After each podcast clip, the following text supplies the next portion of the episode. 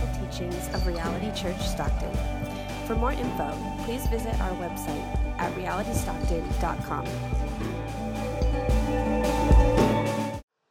Our text today is from Colossians 4, beginning in verse 7.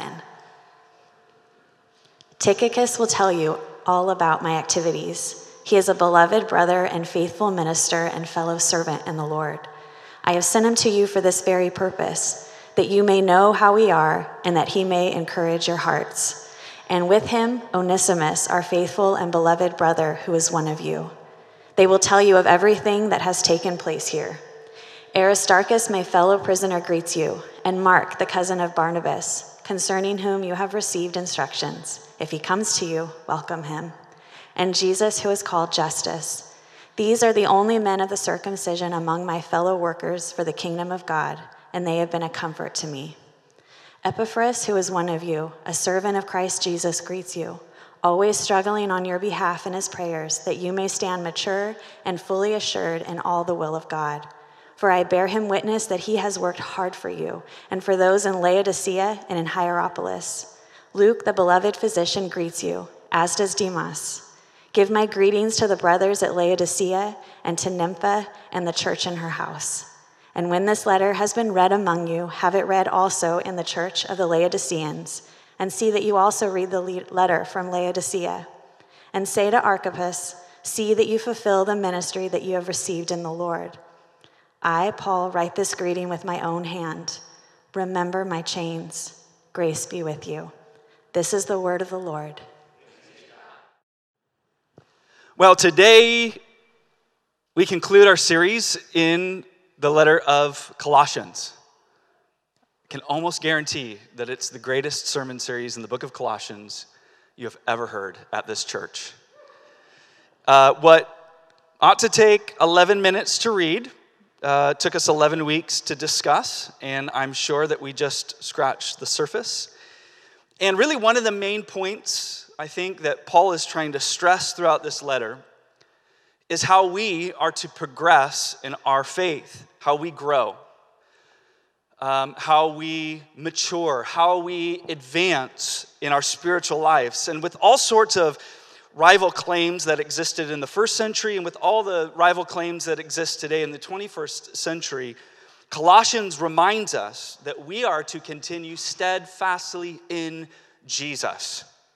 In fact, we're told in chapter 2, therefore, as you received Christ Jesus the Lord, so walk in him. So continue in him. We don't move beyond Jesus, we just grow deeper in Christ. Jesus is not a stepping stone into a world and a life of spiritual growth. Jesus is that world. Jesus is that growth. Jesus is everything. But as we see in this final portion, this is not a journey that we are to make alone. It's one that we need to make together. We grow, we mature together in what uh, one pastor named Jon Tyson described as a web of stubbornly loyal relationships. And this is a very timely reminder for us because I can't tell you how many countless stories I've heard recently of people walking away from the faith in recent years. We had a comfort zone as evangelicals over the last two decades as we watched the trends impacting what is known as the mainline Protestant church, the more historic denominations. And we saw that trend happening, and we thought that we were comfy and cushy over here in the evangelical church. It has hit close to home here. Countless stories of people overcome by doubts. People being caught up in all sorts of different belief systems, people going down paths of compromising morals. And almost every story that I've heard in recent years begins the same way I drifted from the church I drifted from the church. There's an old African proverb that I'm confident that you've probably, confident you've probably, I'm confident that you've heard, and it goes like this If you want to go fast, go alone. But if you want to go far, go together. And what we see in this final portion of Colossians is that our longevity in the faith depends on what we share together in Jesus Christ, our bond together. Prime TV uh, is streaming this like futuristic sci fi show, which is not normally my jam, but it has got me intrigued. And there's this sort of like subplot, at least it's a subplot right now, about a man who once was a soldier, and in his cohort in the Marines, they, whoever they are, embedded this team of men with this haptic technology that syncs up their bodies and their minds together. And even after they've become civilians again, they're no longer in the military, this device that is embedded in their bodies causes them to share emotions, bodily pain, shared experiences, physical impulses, fill in the blank. They are forever connected, for better, for worse. Through the highs and through the lows, or maybe as the Bible would describe, through celebration and through weeping. And it creates this unbreakable bond between them where they're willing to sacrifice life and limb for their brothers, and they become a force to be reckoned with. And as I'm watching this, like, obviously fictional team, it made me think about what we have available to us right now, today, within the body of Christ, within Christian community. Not through embedded technology, but through the indwelling of the Holy Spirit within us. A shared deep bond that we can experience because of our adoption into the family of God. Because, as the scriptures tell us, we have been made one in Jesus Christ. And while that is true, and while that is available to every single believer, I can't say that it's an experience that we all have. Many of us, maybe here today, aren't experiencing that deep bond where I'm like, I trust that person with my life. We're in it through thick and thin. And so, to share in that bond, to experience both the blessings and also the responsibilities, to be fully present and available to each other in this sort of way, we need a God sized vision for the church. We need God's perspective for the church. And so, if you're taking notes, I believe that this means at least three things today. And the first is this there are no small people. No small people. Say that out loud with me. No small people. This phrase comes from a Francis Schaeffer book about this subject, and in it he begins like this. He says, As Christian, as a Christian considers the possibility of being the Christian glorified or the fully realized Christian, often his reaction is, It's wonderful to be a Christian, but I'm such a small person, so limited in talents or energy or psychological strength or knowledge that what I do is not really important. But the Bible, however, has a quite, a, quite a different emphasis that with God, there are no little people. In God's economy, in God's kingdom, there are no small people. One of the things that I love about Paul's letters to the churches, especially his conclusions, is how he addresses people in these different churches by name and often giving these like really personalized little bits of information especially for a church like uh, in colossae that he's never even visited. He's never even been there in person and yet he's calling them by name. And he does this in a time and in a culture where people were otherwise extremely devalued.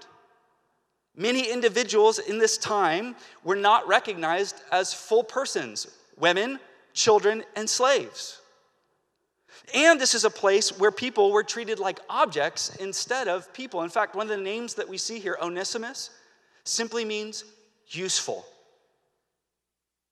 So this was a presumably a child born into slavery, born, born to a slave woman, and when he is born, whoever was in charge of naming these slave children said, He'll be useful.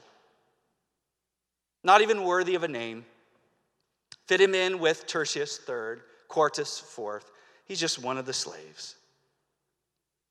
And yet, Paul greets these people by name, and this list is stri- so striking because this list is full of servants, fugitives, prisoners, traitors, Jews and Gentiles, upstanding leaders, church planters, this sort of like overachiever doctor historian named Luke, all by name and with zero regard for social hierarchy zero regard for the norms of society that would place the most honorable people first. As Andy Crouch pointed out, if there's ever going to be a restoration in culture, whether it's in the first century or today in the 21st century, it is always going to involve the recognition of persons. You read through the Gospels, what, what does Jesus do when he approaches this demoniac outcast, when he intended to heal him and then restore him back into community? The first thing we see is this, and Jesus asked him, What is your name? What's your name? So, what we see here in Colossians 4 isn't just Paul being polite. This isn't about Paul having manners and ending it in sort of like this like semi-sincere way. What Paul is doing here is he's setting a gospel culture in the church and what he's reminding them is this is a place where people go from being useful to being loved. This is a place where we go from having fragile faulty, false identities to receiving a lasting, true identity in Jesus Christ. This is a place that honors God's promise that for the one who trusts in Christ for salvation, your name is forever written in the Lamb's book of life, recognized in heaven. This, by the way, is one of the reasons that we believe so strongly in church membership and belonging to the local church that those who are known in heaven, I don't know, ought to be known here, ought to be recognized among us. But along with upholding the value of persons in the church, Paul is also doing something very practical here. This is a letter of recommendation for certain individuals listed here. Now, one of the things that I love to do as a pastor, and you can take me up on this, is write letters of recommendation. I was just scrolling back through my computer, and over the last 13 years or so, I have written countless letters of recommendation for people trying to apply for jobs, internships, uh, seminaries, colleges, church positions, private school for their kids, you name it. There's always a need for a letter of recommendation.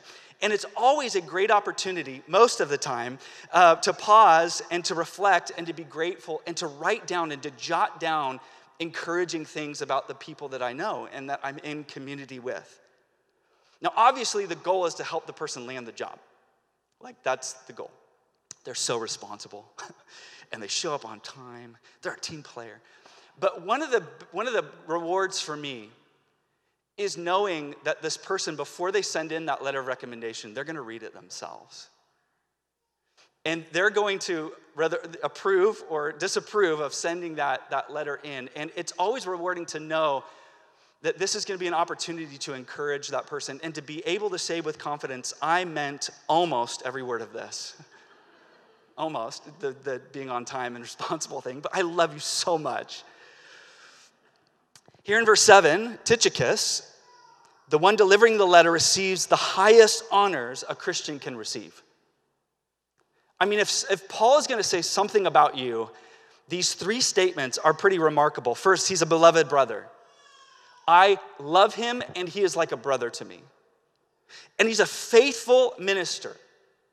God is at work in his life, and I see God bringing about the fruit of, fruit, uh, fruit of faithfulness in his life.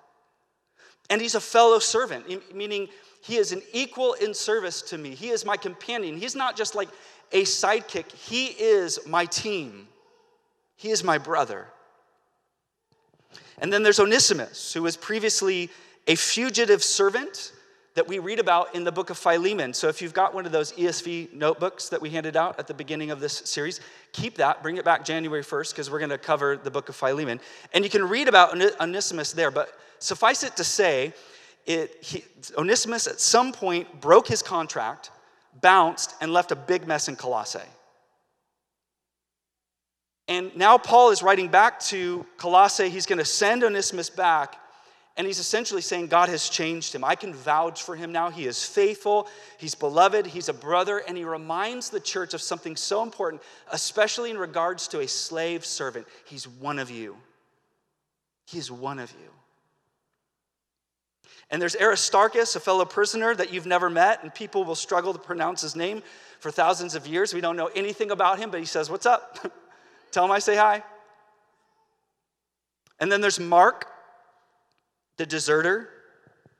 We read about him in the book of Acts. Mark is the very reason that Paul and Barnabas split. How about that reputation? I'm the reason that the two most important apostles split ways. and yet, what does he say? Receive him. He deserves a warm, gracious welcome. Keep your eye out for him. And then there's Jesus, aka Justus, because that would get really confusing. So just call him Justus from now on. Uh, one of Paul's Jewish companions who is seeking the kingdom of God and is a comfort to God's people.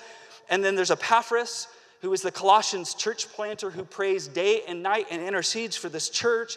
And then there's Luke, my beloved, loyal companion who has traveled with me on so many, so many of my missionary journeys. And then there's Demas. We can read about Demas in the letter to Timothy. He's a story of restoration. And then Nympha, we don't know a lot about her, but she's a hospitable woman who has opened her home so that the church can gather regularly in her home.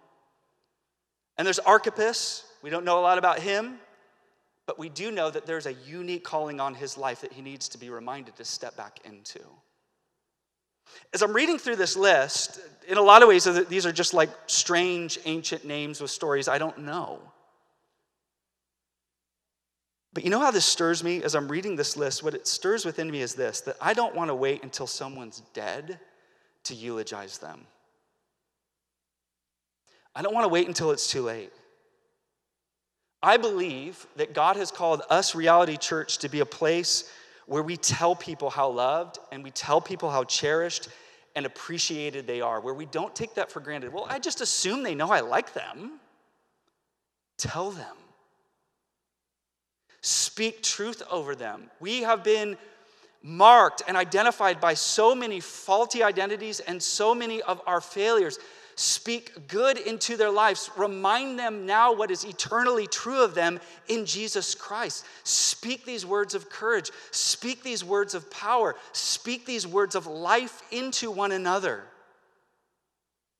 What if we were the kind of place where we got sappy and sentimental and even teared up as we were speaking to each other as if we were speaking at a funeral? Don't wait to give honor to God's people. Why? Because there are no small people. Secondly, a God sized vision for the church involves knowing that there are no small places. You guys still with me? No small places. We may think that because this church in Colossae is receiving a letter from the Apostle Paul, there's limited real, real, real estate in the, uh, the New Testament. Not every city got a letter, but Colossians does. We're, we may be tempted to think that this was a big deal place. This is a big deal church. They must be influential. So I remember being at a church leaders conference about a decade ago where the speaker was talking all about the importance of big cities.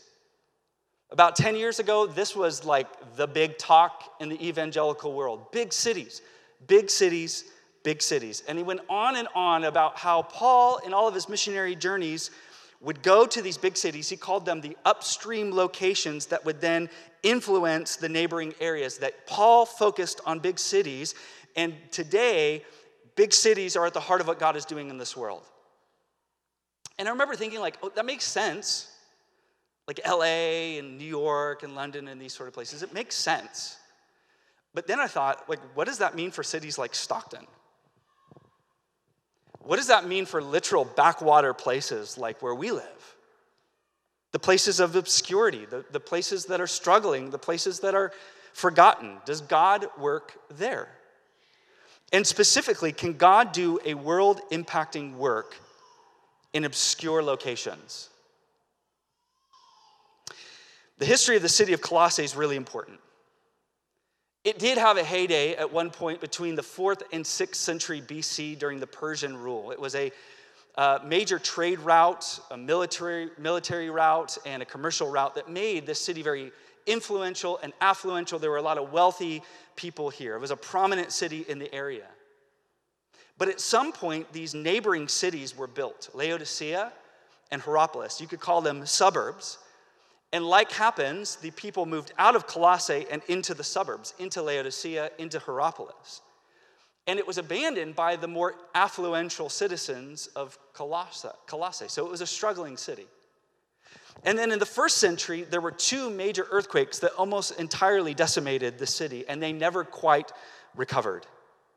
So by the time this letter is reaching them in somewhere around 62 AD, a few hundred years after their heyday, as one commentator describes it, Colossae had become an insignificant third rate country town.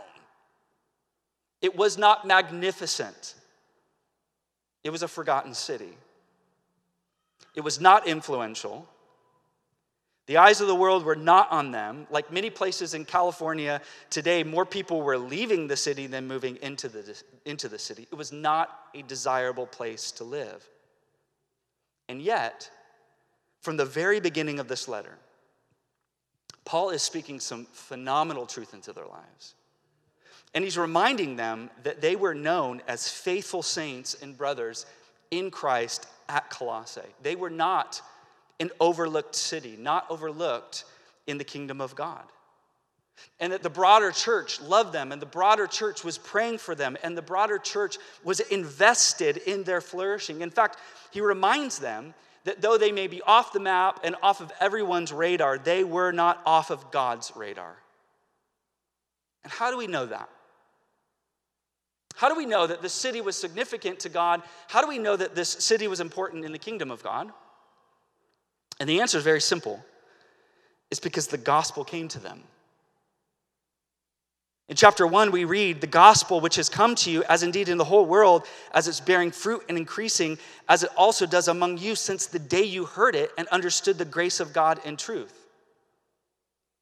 So, just like many, I'm looking around in this room right now, just like many of us represented in this church reality today, God had put it on their hearts, on the hearts of believers, to go to this place, to preach the gospel there, to establish a church, and to minister into obscurity. To minister in the hard place, to minister in the overlooked place. And the life of Jesus took root in their hearts and began to powerfully transform them, bearing such incredible fruit of love and joy in their community that the reputation, the word of their transformation made its way all the way back to Paul in Rome, in prison, 1,300 miles away. The rumors of this church were spreading across the world.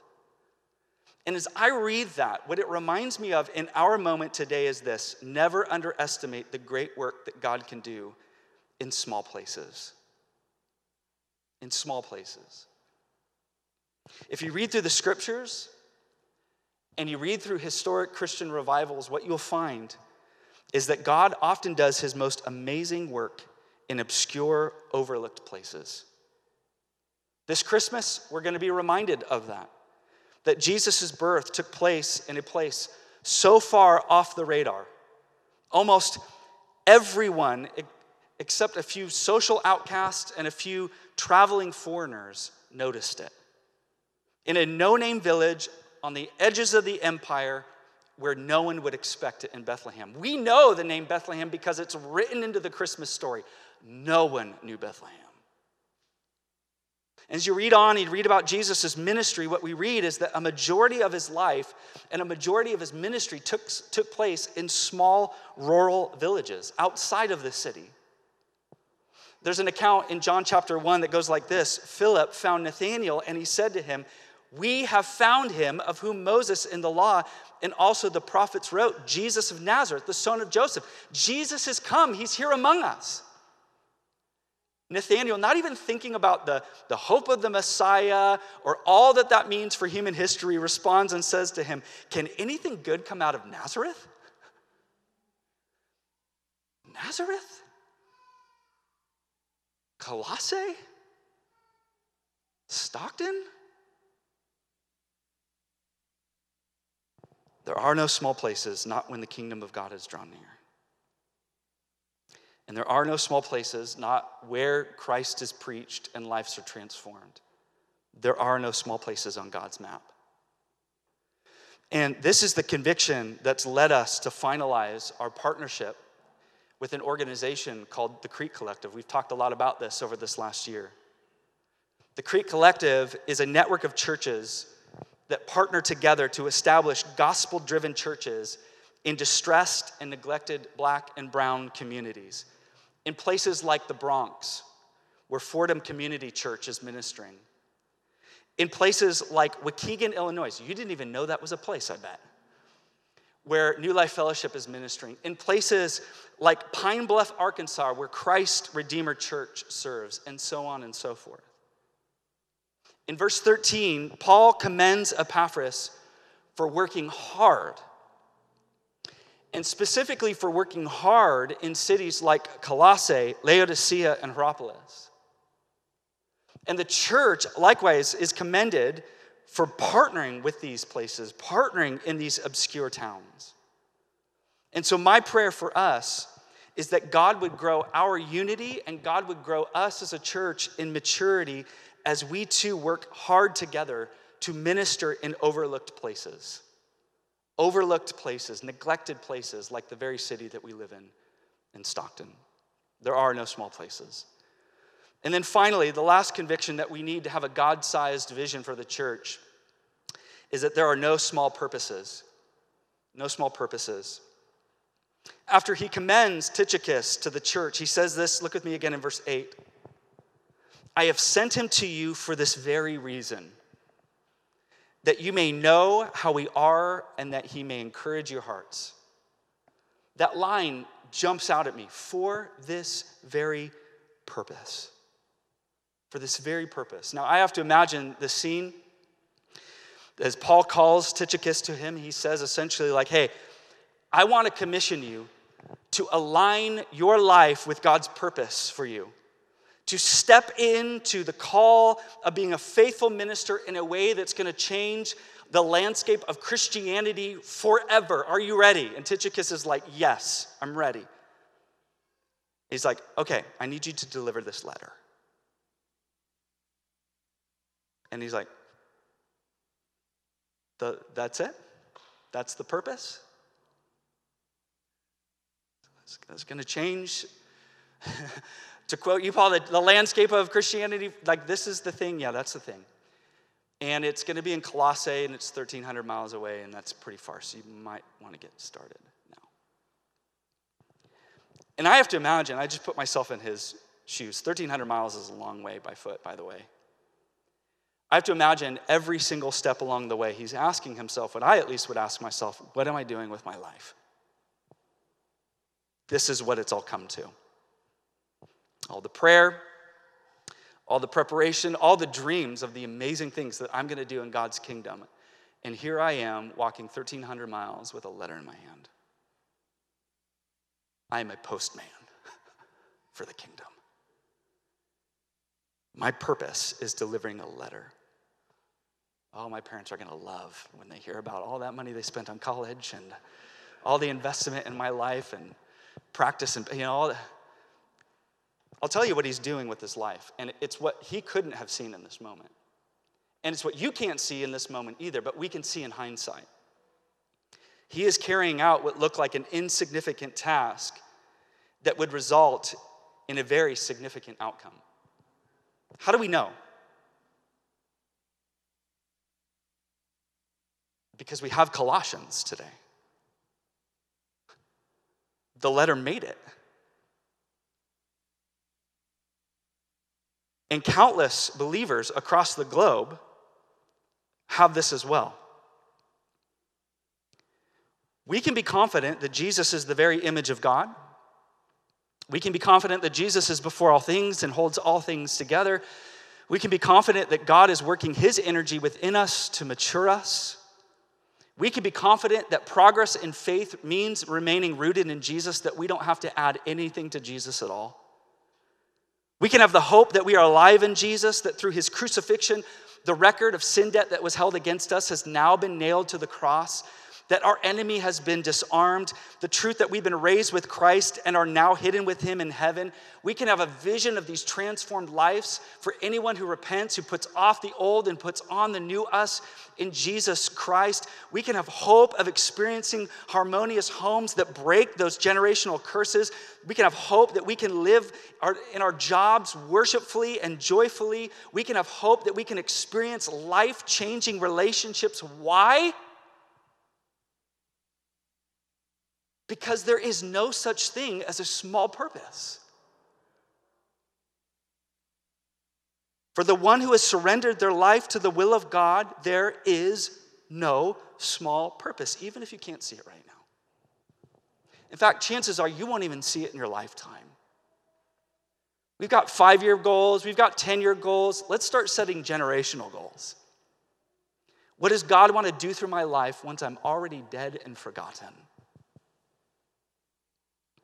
Maybe this is the kind of encouragement that Archippus needed when Paul urges him and says, See to it, verse 17, that you fulfill the ministry that you've received in the Lord. You can't see the outcome of what you're doing right now. I know that it seems like a dread. I know that you want to run from it. I know that it's very easy to judge the significance based on what you are seeing right now, but I'm telling you right now, it's too early to judge it. It's too early to call it. Hold the line. Stand fast, stick with it, don't give up. Keep going. God is doing a work through you. You will never see it, but God is bringing fruit. There's a story in 2 Samuel 23. It's a list of David's mighty men. And there's this obscure little portion of it. It's an overlooked story, and it says that the Philistines invaded this little lentil field in Israel's territory. And all of David's mighty men flee for their life, except for one man named Shammah. And he's like, you know what? This is my, my lentil field. And in verse 12, we're told, but he took his stand in the midst of the plot, and he defended it, and he struck down the Philistines, and the Lord worked a great victory. And that's the end of the story. One verse. But what we see here is that this was an insignificant, unimportant little lentil field. It was so insignificant that the mighty men were like, it's not even worth defending. And yet he defends it. And God brings a victory, and it's not just a victory, God calls it a great victory. And what this leads me to believe is that the battle is waged and the battle is won in the small moments of life. We're always waiting for those big moments of impact. Where is Jesus bringing victory? In the overlooked moments. Jesus himself said in Luke chapter 16, one who is faithful in very small is also faithful in much. Something we need to recognize from this final portion of Colossians is, you know, we read all about Paul and it's the letter from Paul, but his teaching ministry in Colossae depended on Tychicus. There is no Colossians without Tychicus. And we read about the fruitfulness of Paul's ministry, but there was no fruitfulness and maturing in the church without Epaphras praying and interceding. And we read about all of Paul's ministry in the church, but there is no ministry in the church without Nympha saying, All up in my home. And we read about Paul's preaching ministry, but there is no preaching ministry of Paul without people willing to read and share this letter. And we read Colossians and we say, okay, this is an, an epistle from Paul, but there is no writing down of Colossians without the scribe that penned it. It sounds really spiritual to say, I only need God. I hear this all the time. I only need God. I don't think we realize how prideful and arrogant that is, and how foolish it is. Because our need for God is fulfilled through our dependence on people. The community of believers is how God answers our prayers and meets our needs. We need God. Yes, that's why we need his people. We need the ministry of Jesus Christ. Yes, that's why we need his body. And if we need the ministry of God's people, then other people are depending on my ministry as well. We grow together. I want to conclude with this final statement here in verse 18, and then I'll finish. I, Paul, write this greeting with my own hand. remember my chains, and let's say these words out loud together Grace be with you. Grace be with you. The early church had this practice of placing each other or committing each other to the grace of God. It was not just an empty statement, it meant, may the grace of God cover you, or may you be committed into the grace of God. It's the way that he opens the letter, and it's the way that he concludes the letter. And what this shows us is that in the life of the church, grace gets the first word and grace gets the last word. And it's a really important way to conclude Colossians, especially this portion of Colossians with this list of people, because this is a list of people that had failed each other. This is a list of more, more failures than not, in fact. There were betrayers here, there were deserters here, there were those who had wounded each other, there were those who had turned their backs on each other. Like our church and any church, these were people that had let each other down. But despite the discomforts and despite the hurts that came from being a part of this community, Paul reminds them the grace of God gets the final word. And what that means for us, reality, is very important. Failure isn't final. And hurt, feelings, is not final. And disappointment is not final. And mishandling a situation is not final. An offense is not final. And not being recognized for the thing that you thought you should be recognized for is not final. And feeling forgotten or disregarded because your opinions or your perspective weren't made ultimate is not final. The healing, transforming, unifying grace of our Lord Jesus Christ is final. And with that, I say over us what Paul speaks over us grace be with you all. Amen. Let's pray. Father, we thank you for what you've done.